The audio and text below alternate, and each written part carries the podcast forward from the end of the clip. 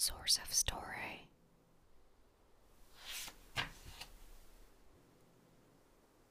Todaya's tears flowed freely, her heart heavy with sorrow.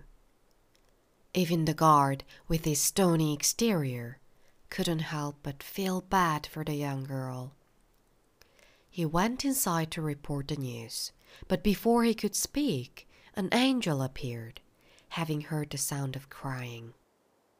With a gentle voice, the angel instructed the guard to bring the child inside. Todaya followed the guard as if in a trance, her watery eyes opening wide with wonder as she entered the conjunction. She stood before the angels, feeling small, but somehow familiar in their presence. Who are you and how did you get here? asked one of the angels.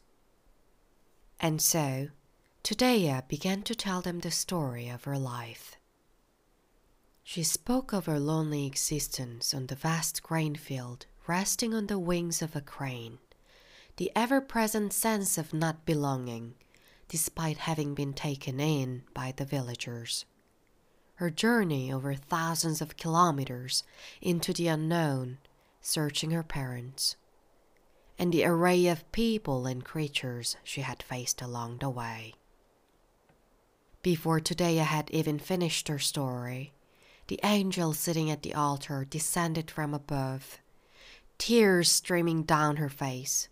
She embraced Todaya tightly, holding her close. How did you make it all the way here? Oh, my dear, we're your parents. She said through sobs. Todaya's mother continued. We were called to be here guarding the conjunction on the day you were born. Though our bodies may have left this world, our hearts remained, and we sent a crane to watch over you. The next day, her parents showed Todaya the conjunction. The place was surrounded by a high wall with four doors. They opened the first door to find spring flowers in full bloom including rhododendrons, forsythias, and azaleas, swaying mildly in the warm breeze.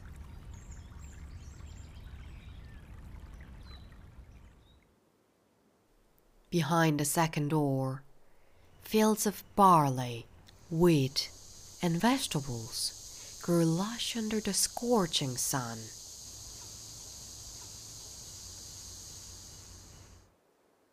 the third door opened to golden waves of rice fields, stretching as far as the eye could see.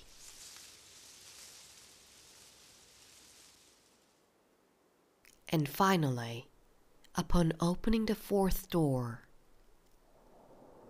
Todaya was met with swirling snowflakes that covered the world in a blanket of white.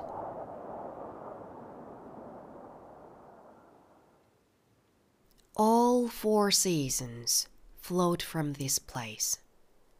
Realizing how unique and magical this place was, Todaya couldn't help but feel overwhelmed with emotion. Now that I have met my parents, my wish has been fulfilled. I had tasks entrusted to me on the way here, so now I must go back, she said her voice heavy with sadness.